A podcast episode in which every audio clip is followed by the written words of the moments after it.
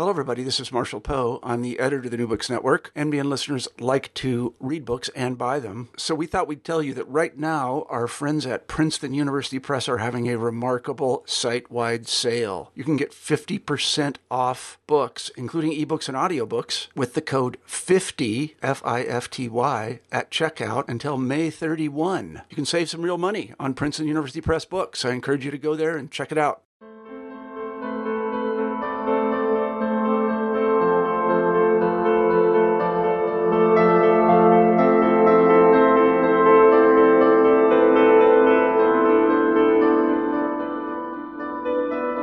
Hello, I'm Laura Landon. Welcome to the New Books Network. Today we present an interview with Jeffrey McCormack and Thom Workman, authors of The Servant State Overseeing Capital Accumulation in Canada. Their book argues that governments in capitalist countries primarily serve the interests of capitalism and the business class, not the majority of citizens who elect them to office. McCormack and Workman focus on Canada and the global economic crisis of 2008, when a conservative prime minister's rhetoric reflected what they see as the hidden agenda of government austerity. We've been very clear uh, that we're going to keep our budget in uh, surplus. Uh, we're going to spend affordable things, but we're certainly uh, not going to embark on deficits. We're not going to embark on uncontrolled spending. Look, there's nothing on the horizon, notwithstanding the storm clouds, and they are significant, indicates to me that we should immediately go into deficit. And, and you know, the worry you have, I know economists will say, well, we could, you know, run a small deficit, but the problem is that once you cross that line, uh, as we see in the United States, nothing stops deficits from getting larger and larger and spiraling out of control. Former Canadian Prime Minister Stephen Harper's promise to avoid financial deficits echoed the words of his predecessors in the decades since the 1980s. That's when governments began slashing social spending, cutting business taxes, and signing free trade agreements.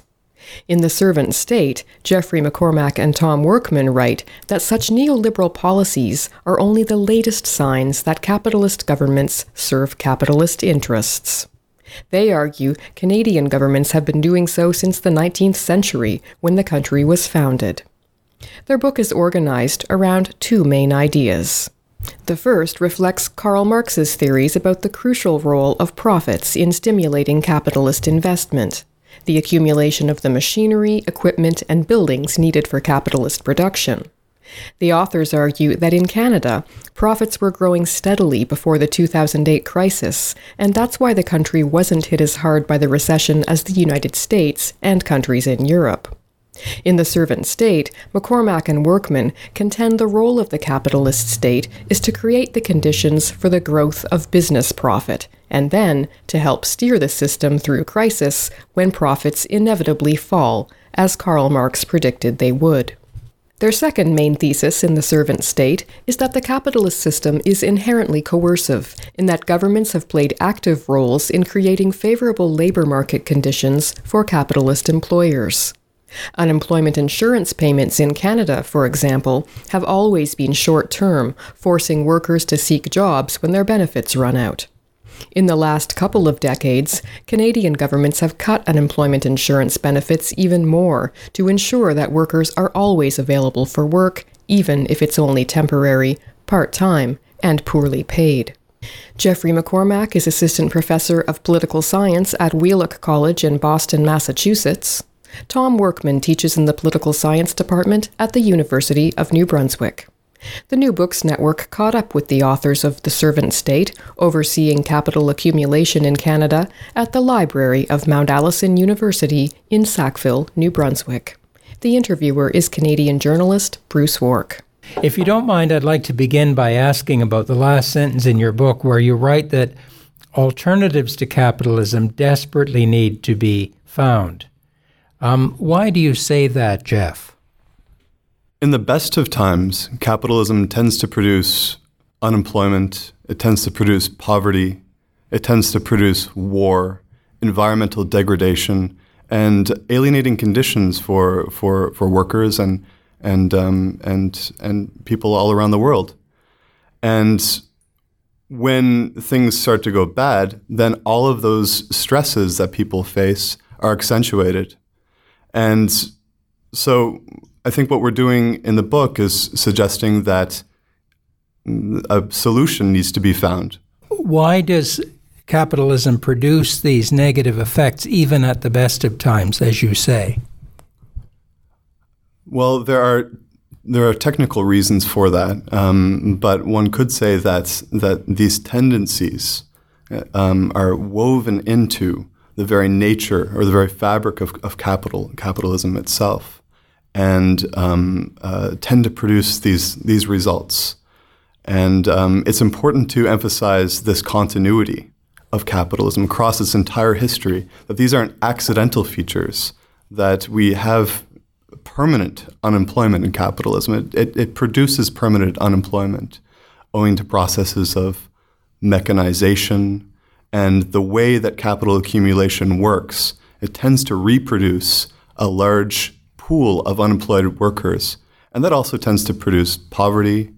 And capitalism also has this expansionary tendency. And so it tends to expand abroad all over the world. And that also tends to lead to conflict and wars and, um, and one might also say that there is um, uh, a tendency towards environmental degradation as well within, within capitalism.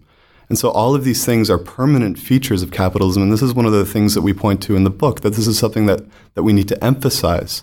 There tends to be in academia uh, an emphasis on discontinuity or change or differences within periods. But we lose sight of the fact that it is really the continuity that matters. And this is what we, we need to emphasize when we're thinking about how to create a better world. Thom, you want to say something about that? About uh, about the need to transcend capitalism, or get beyond it, or get rid of it? I, I hope I'm not just being redundant, but I think that we're picking up on a sentiment that is widely shared across the globe. Uh, and if I were to put it in the language of today, uh, there are so many people who are convinced that capitalism is, is an unsustainable system. Even when it works, it fails humanity. It fails us on an individual level, it fails us on a social level, and it also fails us in our relationship to the planet, to the natural world. So there is a sense, a widespread sense, that we have to get beyond this system uh, again because it's not sustainable. And so what we really think that what we really think we're doing is, is kind of emphasizing the idea that we have to somehow get beyond this system, an idea that is shared with, shared by uh, so many people, especially people in what we might call the majority world. Uh, people who are m- much more directly victims of global capital accumulation. Uh, we tend to be a little more insulated from that in the Canadian context, from the more extreme abuses, the misery, the poverty, and so on. But when we open our horizons up a, to, the, to the globe, uh, to humanity writ large, we see grotesque exploitation and misery imposed on far too many people, but it is intuited by so many that it's an unsustainable system.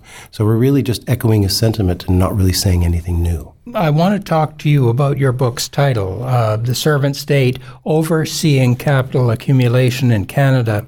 Um, how does that title reflect the main ideas in your book? Uh, Thom Workman?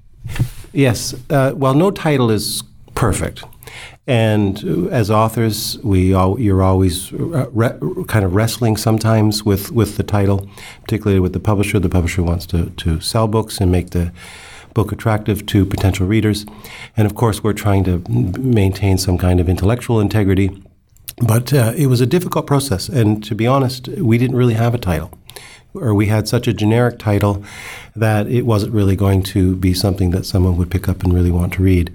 However, there was this idea uh, that emerged as we were writing, and certainly while the book was being reviewed initially, that what we were saying in part was that the Canadian state, contrary to kind of a popular perception, the Canadian state really was a state that primarily focused on the accumulation of capital for the capitalist class in Canada, and that it wasn't even though even though there's a language of a democratic state, even though there is a language of an open pluralistic uh, uh, state, even though there's the language of elections and so on, in, in, in, a positive sense as opposed to a kind of pejorative sense, the state itself was singularly devoted to serving the interests of the capitalist class, and that that put severe or imposed severe limits on the kind of range of policies that the state may, may be able to actually enact. So we organized the book around two theses that kind of teased out or emphasized the limitations upon the state. Uh, what we'd say, I guess to put it slightly differently, is that given the constellation of vested interests in Canada that are attached to capital accumulation, the state behaves in a certain way, and it really doesn't get beyond that kind of behavior. And that behavior is not in the interest of Canadian people generally. It's not certainly not in the, in the interest of the Canadian working class. So uh, the idea of the servant state and the subtitle overseeing capital accumulation Canada draws out emphatically this underlying theme that the, the, the state really is not a democratic state in, in, in a meaningful sense of the word democracy. Right. I think you point out in your book that uh, democracy is um, inconvenient for the business class. Well, it is. It, it, I, I, mean, I guess that we. I think we'd argue that it's a bit more contradictory. It, it is a good thing because by appearing to be democratic, it legitimizes certain political processes. It legitimizes certain policies. And uh, it certainly in the 20th century, as we know from some of the mm, experiences of authoritarianism, at least creates a veneer of kind of mass participation in a political system in a meaningful way. Uh, but of course, that is very limited. And, and, what we would want to underscore is the idea that that participation is very limited and that what you really have is a, is a system that's serving a very limited set of interests and doing so uh, kind of without fail uh, that, that tends to cast a very different view or perspective on the state. Now, we'll get to that, how those interests are served by the state a little later, but I did want to ask you um, about uh, the global financial crisis of 2008 because your book is really about how Canada came through that, and you advance two theses uh, on the uh, on how that happened, how Canada weathered the financial crisis of 2008. Um, uh, Jeff, what would you say about those two theses that you have in your book? Well, I think I'd like to speak to the first thesis, and maybe Thom would say something about the second thesis. Um, the first thing that I'd say is that the 2008 2009 Great Recession is well known that it's, it was one of the, the, the deepest and longest recessions since, since the Great Depression of the 1930s, and um, particularly in the United States. We know, however, that, that the experience in Canada was, was quite different. So, just to give you a sense of what it was like in the United States, um, if you look at uh, bankruptcies, there is always a certain amount of bankruptcy going on in capitalism. It's a continual process.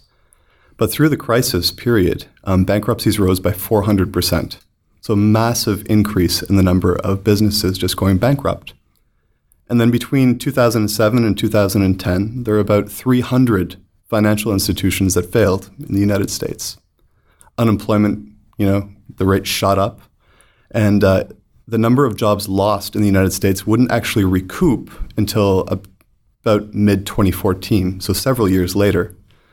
Um, at the same time, GDP growth wouldn't recoup until, or GDP itself would not recoup until about 2011.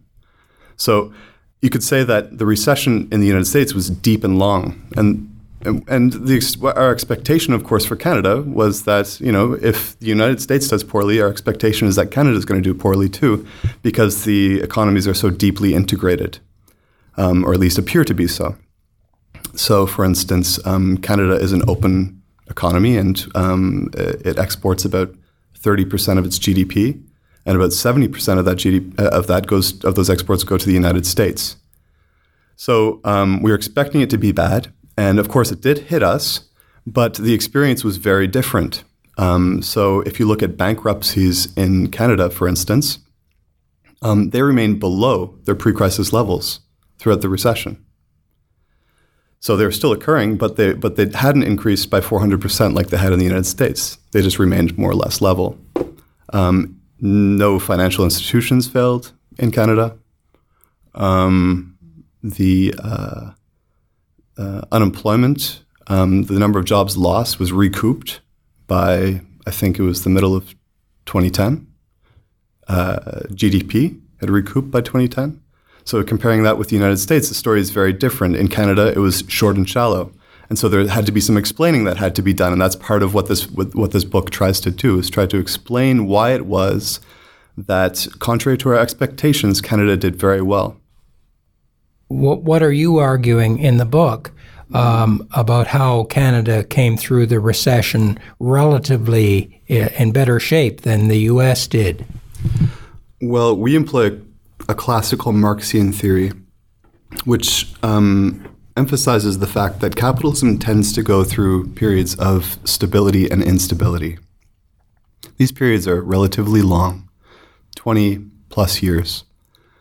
In periods of stability, recessions tend to be short and shallow. Um, and booms tend to be longer. In periods of instability, however, recessions tend to be deep and long, and recoveries tend to be shorter. And we argue, essentially, that Canada had entered into a period of relative stability beginning in 1993, which persisted up until 2008. So when it was entering the crisis, or when the Great Recession struck Canada, it was already had been in this long phase of relative stability. The United States, on the other hand, entered into a period of instability beginning in 1997. So the trajectories of the two countries are very different. And we argue that this is really what um, accounts for the different experiences in the countries. So the question is what determines these long periods of stability and instability? And like I was saying earlier, we pick up on the classical Marxian idea that nothing in capitalism will get produced by business unless it's produced at a profit. And so the key variable that we look at is movements in profitability. If businesses think they can make a buck, they'll invest. If they don't think they're going to make a buck, they won't invest. I don't think that that's a secret to anybody, but it's worth dwelling upon and thinking about. So that forces us to, compels us, us, I should say, to look at that key variable first and foremost. If businesses are going to make a profit, it means that they'll invest in new machinery, equipment, structures. They'll also employ people, output will grow, and so on. If they're not going to make money, they won't make those new investments they won't employ additional people and output will stagnate. And we argue that when profits are growing, you get a long phase of stability. When profits are stagnating or shrinking, you get a long phase of instability. So um, there's a, there are different variables that, that, that we look at, but the most important one is what's happening with, with profitability because that's ultimately profit is king in capitalism, and nothing happens unless it's, it occurs at a profit. You're listening to a New Books Network interview with Jeffrey McCormack and Thom Workman, authors of The Servant State Overseeing Capital Accumulation in Canada. The interviewer is Canadian journalist Bruce Wark. I think I mentioned earlier, Thom Workman, that your book has two main theses uh, you kind of group your arguments around. And we've just heard from Jeff about the first thesis that profits drive the capitalist system and that long periods of profit growth are inevitably followed by crisis periods when profits stagnate or decline. And that, in fact, I, I guess if I'm uh, hearing you correctly, Jeff, uh, that Canada weathered the Great Recession of 2008 quite well, precisely because it had gone through a fairly long period when capitalist profits were healthy. So, the, Thom Workman, the, the second thesis in your book, The Servant State, concerns what you call the coercive character of capitalism and how the capitalist state uses coercion to serve the capitalist system. Um, first of all, what do you mean by coercion, and how is it playing itself out in Canada now following the crisis of 2008? Yes, there is a sense out there, and I think it's a fairly widespread sense that we're seeing a new set of policies imposed by by many states, and so these policies are usually summarized as austerity policies, or we'll hear constant talk about an austerity agenda, and it creates the sense, certainly. And we see this in, in kind of political usage, we see this in contemporary journalistic usage, that we're entering into a new phase or on the verge of a new uh, kind of uh, moment in history. That we've kind of left behind the neoliberal age, whatever that may have meant, and that we're kind of transitioning into something different. And what we tried to emphasize in our second thesis is that austerity, and we certainly do see the, the early beginnings, really, of, of, policies in Canada that are consistent with austerity policies that, that have been implemented elsewhere. But we wanted to emphasize that austerity itself is really not so much an abrupt break, but part of a long standing tradition of continuity with respect to social policy. And that to understand the continuity, though, we have to forefront the idea that the state itself has certain tasks that over time have been assigned to it. Tasks like managing the, the coercive nature of a labor market, which may sound like, an, like a mouthful, but really just means making sure that people feel sufficiently motivated to grab a job, even the worst possible, lowest paying job that might be coming along in their community. So the idea uh, is that austerity is part of a, a, a, kind of continual set of policies that we really can trace back right into the 19th century. And it, it the, the notion of, of continuity here is meant to in part underscore the idea that although there have been changes, and some very meaningful changes, like the rise of a kind of a fairer and more just labor regime in the early post war period, a, a, in, in the Western liberal democracies, and especially in North America, what we sometimes call the Wagnerian labor regime. Even though these things have happened, and even though they are very important, there still is a long standing tradition of policy continuity that reflects the fundamental obligation the state has to ensure that the capitalist system as a whole kind of maintains its course of integrity. Right, and I think you used the word coercive there. Uh, in, to what extent is is it coercive capitalism? Yes, well, we think in a thoroughgoing way, but in ways that we we don't really necessarily notice, but we feel. Uh, it is often the case where people kind of understand that, in some senses, very limited, they have freedom in their society, a range of freedom, but in many much more fundamental ways, their their their their alternatives or their or their options are really severely limited. So, for example at a certain point, you ha- it's recognized that you must work or you face a rather difficult period in your life. Uh, work or fall on hard times. People will colloquially say all the time, you must work to pay the rent. The state ensures th- through its policies that you don't forget that. Uh, so when it enacts unemployment insurance legislation, for example, or when it grows the welfare state, that welfare state never interferes with the with the importance of ensuring that people are delivered into the into the arms of awaiting employers with, with as much efficiency as possible. Uh, what what has really changed in the last decade or so is just the intensity of those policies. it, it is likely the case now where people are delivered into the arms of waiting employers with with with with a feeling that it, it's of even greater necessity now than it might have been 20 years ago, when perhaps you could have excused yourself from the labor market ever so briefly and availed yourself of an unemployment insurance check, a pogey check, as we might say colloquially, every once in a while.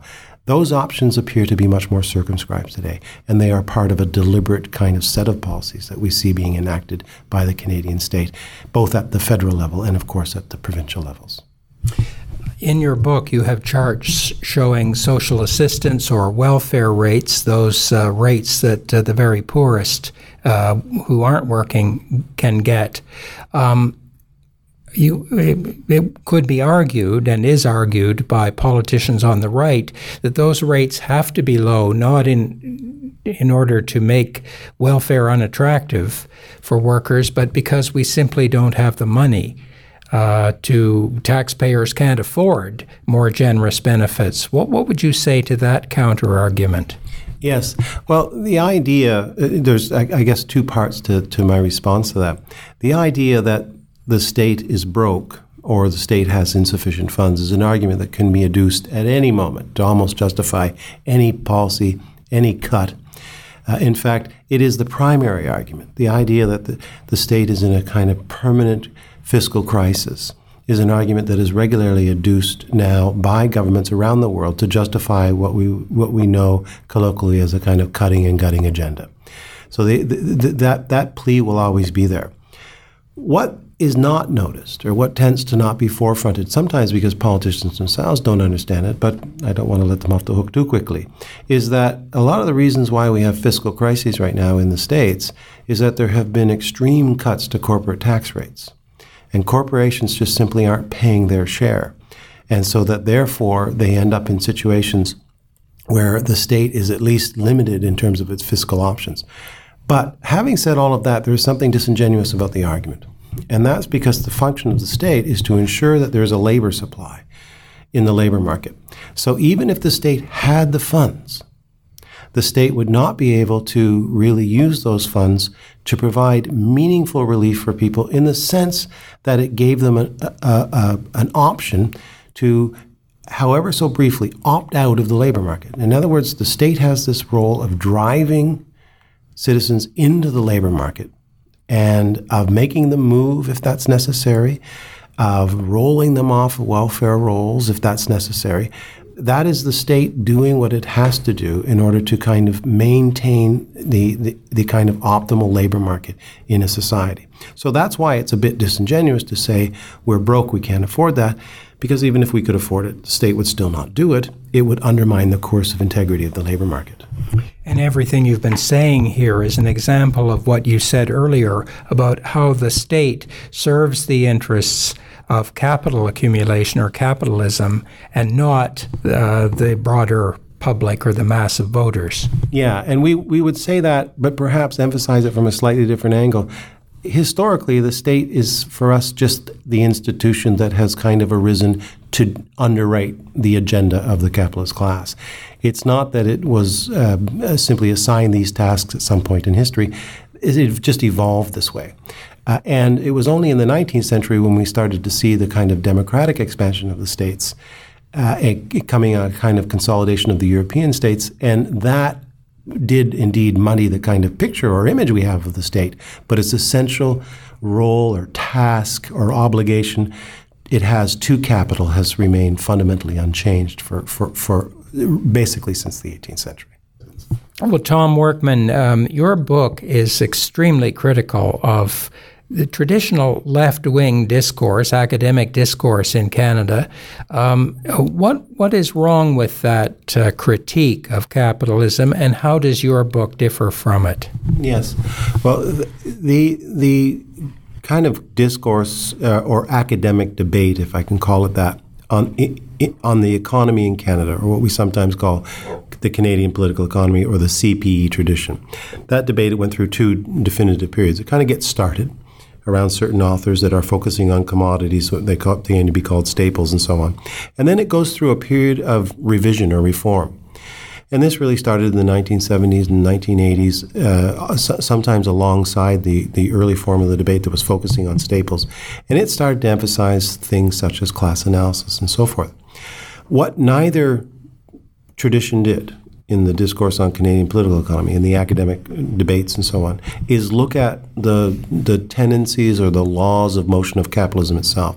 In other words, they didn't really look at at capitalist social formations. They didn't really pivot from the formidable lit- literature that is out there, that has been out there for, for over a century, on the dynamics of capital accumulation, uh, dynamics that are peculiar to the, the, the nature of capitalist societies. The emphasis is usually on the uh, in in the Canadian context. The emphasis would on would, would be around notions of a class hijacking the economy, or the emphasis would be on the idea that our ties to American exports were somehow going to sink us, or the uh, emphasis would be on something about whether or not we were being uh, uh, somehow um, uh, uh, uh undermined in the world system or not sufficiently competitive and so on. These kinds of debates uh, the, the, the emphasis on, on what we might call somewhat derisively Canadiana. These kinds of debates all tended to not really examine capitalism itself per se. So, what we are doing in this book, in part, is coming out of a tradition that centers Canada as a capitalist society. Uh, we're really downplaying the Canada part. It's really a study of, of, of a if, if, if, I can be a little uh, cheeky about it, it's a study of a capitalist society that happens to be Canada how does your book kind of cut through the traditional um, discourse to make more fundamental points? Uh, yes, by, by centering the idea of capitalism, what we are necessarily doing in keeping with the literature uh, that we are pivoting from is centering the idea that capitalism has a, a what we would call a kind of uh, natural tendency towards crisis, or what we might say a little more formally a, as an immanent tendency towards crisis. Capitalism goes through crisis periods, it goes through cycles, it goes through periods of ups and downs, and that these are inescapable, they're unavoidable. So when we look at the Canadian economy, our book is more likely to tease out the idea that there have been four crisis periods in the last 120 years.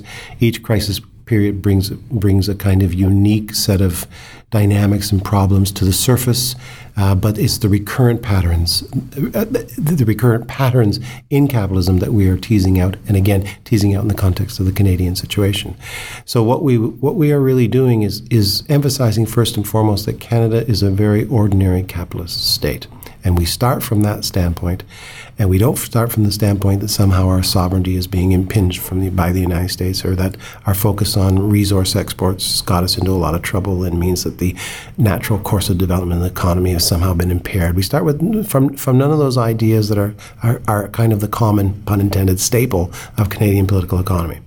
We are starting from the idea that Canada is a capitalist social formation and therefore is subject to the same laws of motion as all capitalist social formations. I, w- I did want to ask you, too, about the traditional left in Canada as well, because you mentioned that, or you deal with it in your book on the one hand, the New Democratic Party is the traditional, uh, I, I, don't like to use the term socialist party.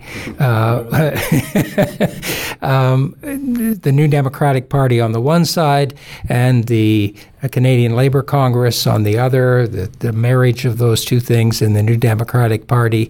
Um, how do you see the failure of politics in Canada uh, to uh, to address what you see as the fundamentals of capital accumulation? Uh, yes, uh, that's a wonderful question because I think if there is a primary political point to our book, it's what we would want to do is emphasize the following. We all tend to talk about the gains of the early post war period, especially for the working class. And they were important gains. There was the enactment of labor laws, labor relations laws, labor standards laws. They were very meaningful. There was the emergence of the so called welfare state, where we saw some protections being afforded to families, especially disadvantaged working class families. We saw the rise of one of the signature achievements, really, of the post war era, the early post war era, which was the development of an unemployment insurance regime. These were significant gains and we would never want to, to draw attention away from their significance. But what we sometimes do, and is in emphasizing those gains, we fail to observe that they came at a profound cost, a profound political cost.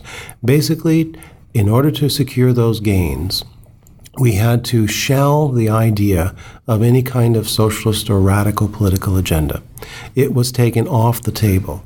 And the mechanisms through which this was taken off the table would, would, would take us days to elaborate. But uh, even for, just to give you one small, uh, uh, pick, one small kind of insight into this, labor itself, organized labor itself, started to pick off the radicals from within the labor movement. And that was what led to that had to happen before the CLC could actually be formed in 1956.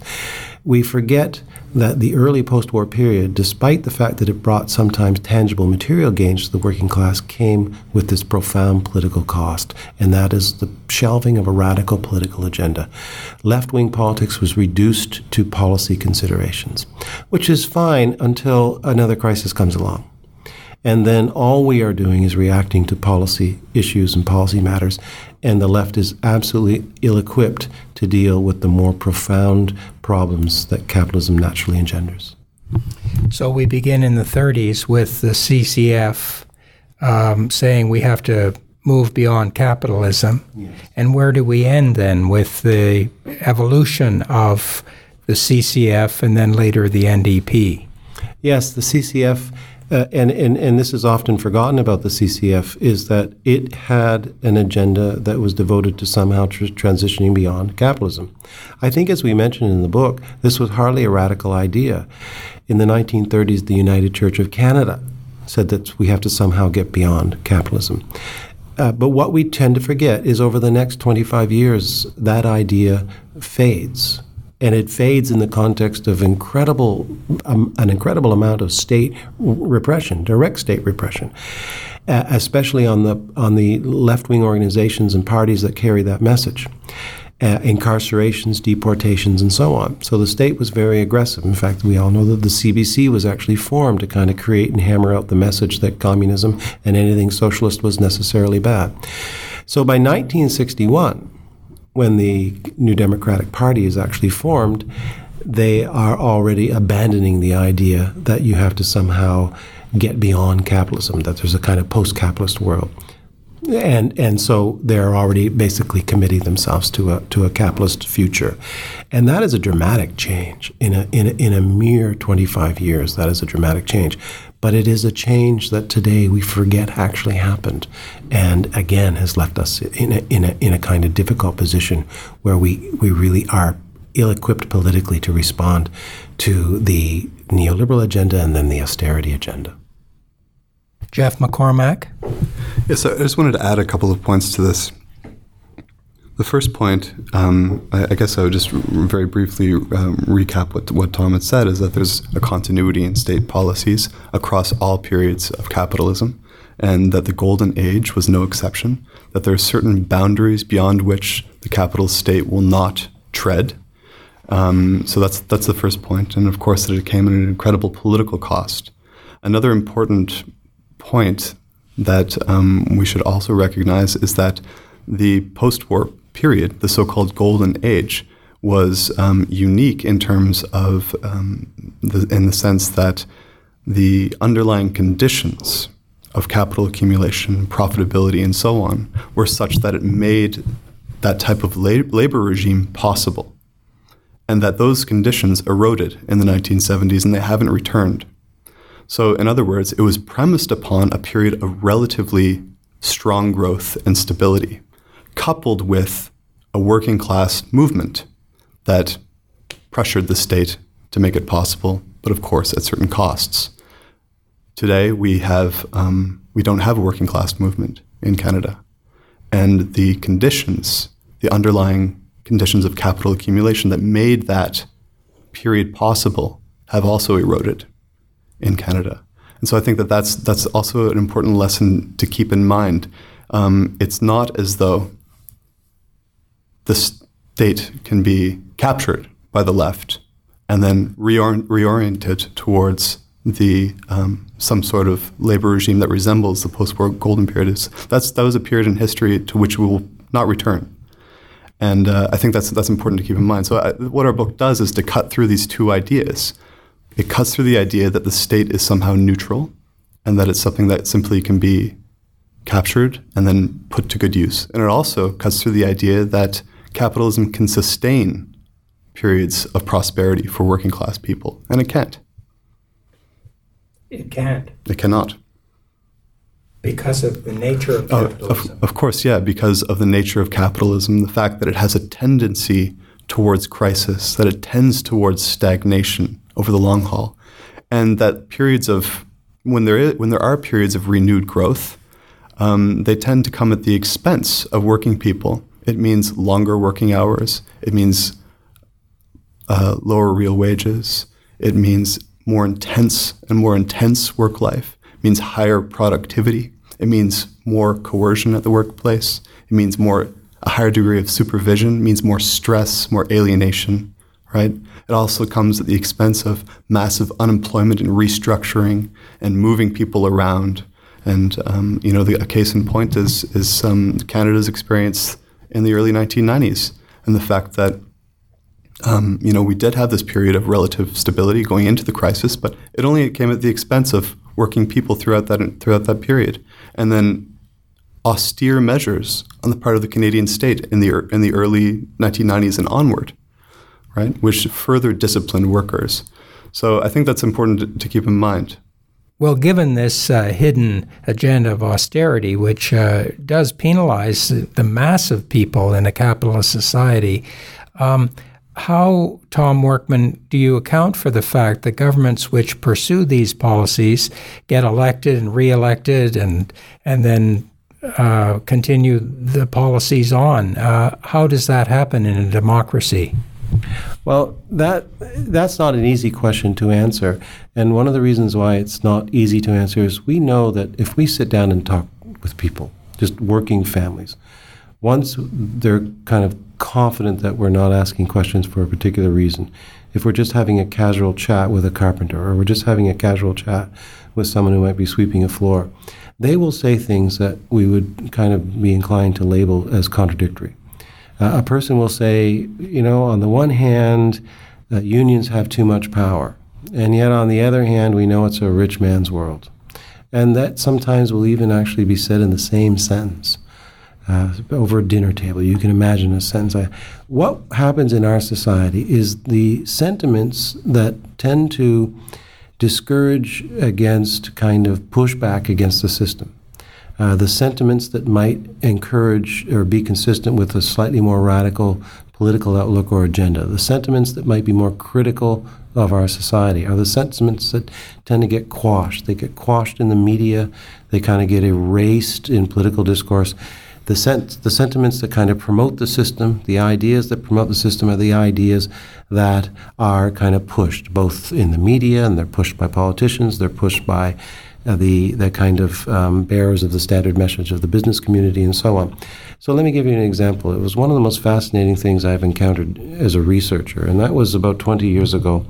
A Canadian, a, a senator, a senator from New Brunswick, Erminie Cohen, innocently went to a conference on poverty in St. John, and she discovered while she was there that she had she had what she later called a life transforming experience, and she discovered while she was there that it was her politicians, uh, her fellow politicians, that were really, really spreading what she called pornography, what was, what was dubbed as pornography at this conference.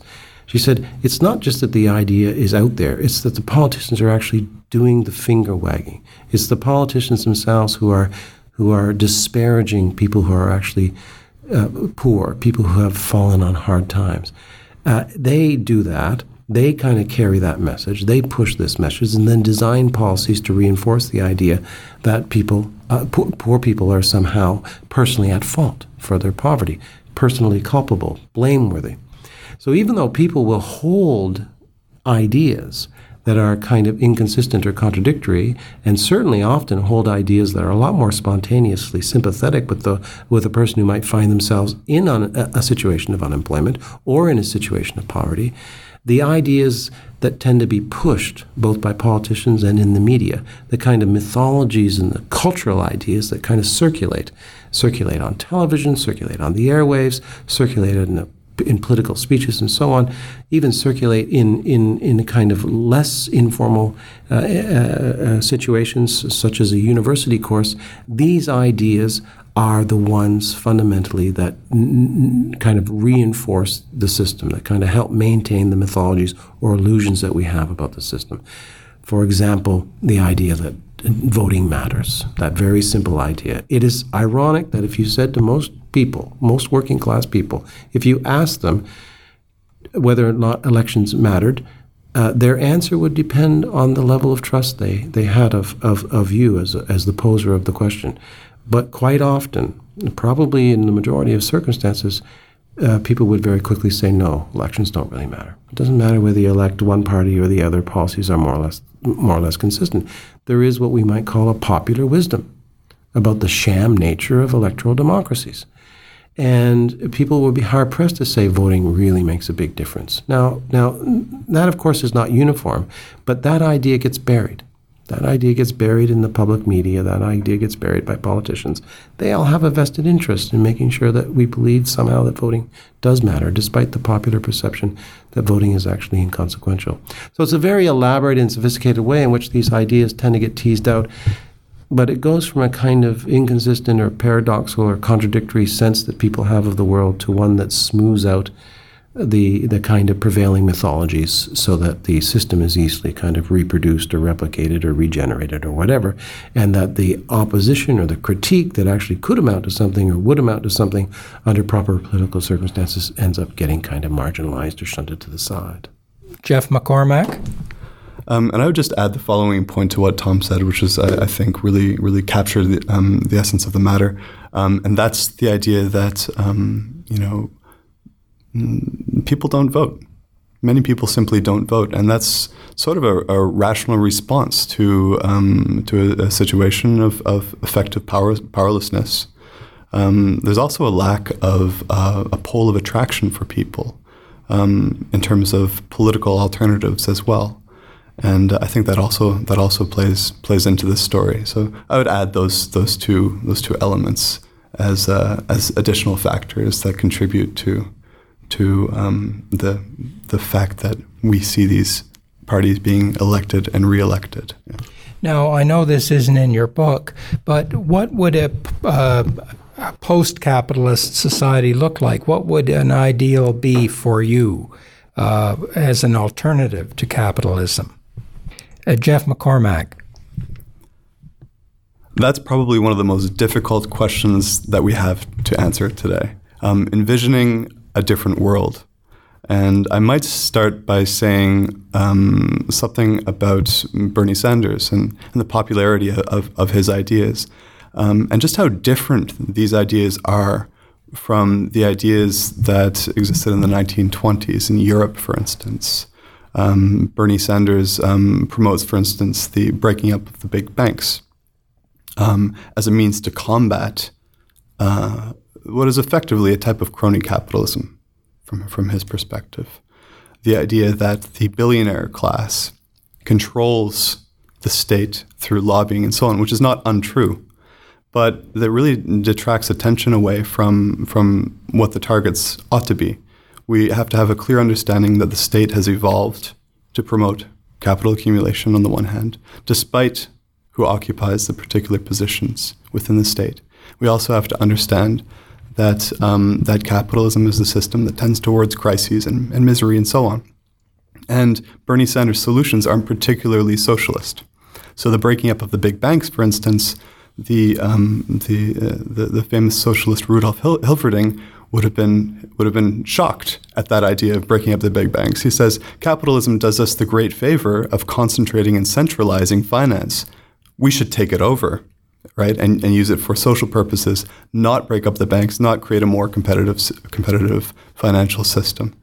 Um, and um, and so I would draw more inspiration from from from the thinkers of the 1920s, um, who suggested that um, we need an alternative way of organizing social life. We need to look beyond the capitalist state um, as a means of organizing life. We need to look beyond the um, uh, profit motive as a means of organizing economic life. So I would leave it at that. But but the fact of the matter is is that is that these details are um, are need to be worked out by by people themselves. So I would also add that that that um, a future society ought to be profoundly uh, democratic in that sense. Yeah. I would uh, echo certainly the democratic part of any f- kind of system that is envisioned as being part of a post capitalist world, as we might say. But I would also want to emphasize the idea that, uh, and we do mention this uh, briefly in the book, that the system would be a needs based system. Uh, whatever economy, whatever kind of organization that we have in our productive world, in a post capitalist world, it would be centered on needs as opposed to producing commodities for profit or goods for a profit. We have lots of examples of how this might might look, and I think in addition to it being democratic, we'd want to also say it's somewhat pluralistic.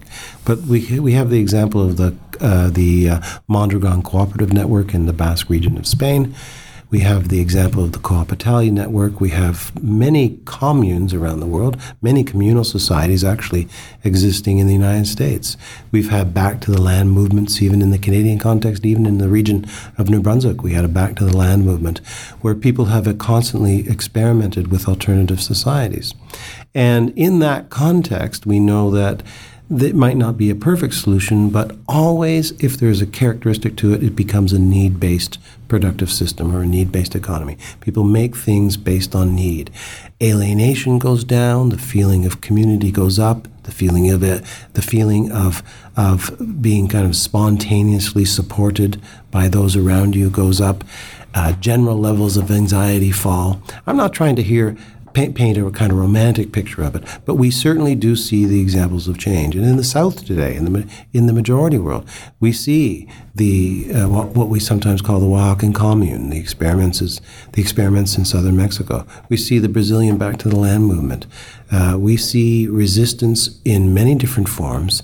Uh, we see spontaneous cooperative networks being formed in, in Indian cities, for example, uh, by women who are being exploited by managers in the garment sector. We see uh, many different examples, again, coming back to the idea of pluralism, of economies that really are starting to drift towards or becoming wholly centered around the production of things for people's needs, as opposed to, to kind of profits for a select few. Jeff McCormack. And I would add that um, if it's going to be democratic and needs based, that also implies a certain amount of planning. We're effectively talking about an, a society in which um, everyday people control their own destiny, control their own lives, both politically and economically. And that implies certain things as well about the types of technologies that we would see in a future society. For instance, um, there's a case of a, um, the landless peasants movement in, in Brazil, where they take over a plot of land and start producing for the purposes of consumption and sales and so on. But um, workers working in the field um, originally were using types of pesticides that were very harmful to them. And if you put the power into people's hands, the actual people who are doing the work on the ground, they're not going to expose themselves to pesticides. So they're going to think of alternative technologies that they're go- going to want to use. So, for instance, in this case, they decided to use old milk to spray the plants with because that kept the bugs off. So you see those types of different types of technologies start to emerge when people actually control the circumstances of their own lives and they control their own workplaces. So we would see a radical transformation the types of technologies that we would see as well, be less alienating technologies. They would be technologies that encourage human growth, that maybe at the expense of, of output. You know, work would, would, would fundamentally transform because people would have a say over the work process. People would not submit themselves or their friends and colleagues to the type of alienating conditions that we see all around the world today in sweatshops and and um, and this is uh, I think a very important thing thing to realize. So I think there's the three points would be that it would be a, a planned economy, it would be democratic, and we would we would see a, um, a diminution of the types of abuses that we see uh, in, in, the capitalist world today. And I would also add that we would not have um, the types of crises that we have today, which are uniquely capitalist crises. It's the first social system in the world where you have simply an abundance of goods and resources and, uh, and uh, means of production and so on, which in certain periods simply go unused or wasted right? And so those types of crises are unique to capitalism. They've never existed in any social form before capitalism.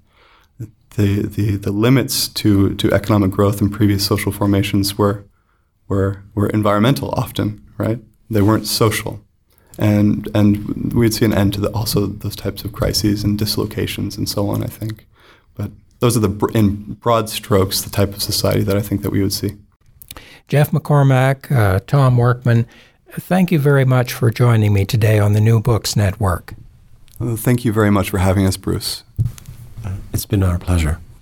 You've been listening to an interview with Geoffrey McCormack and Thom Workman, authors of The Servant State Overseeing Capital Accumulation in Canada. The interviewer was Bruce Wark. I'm Laura Landon. See you next time on the New Books Network.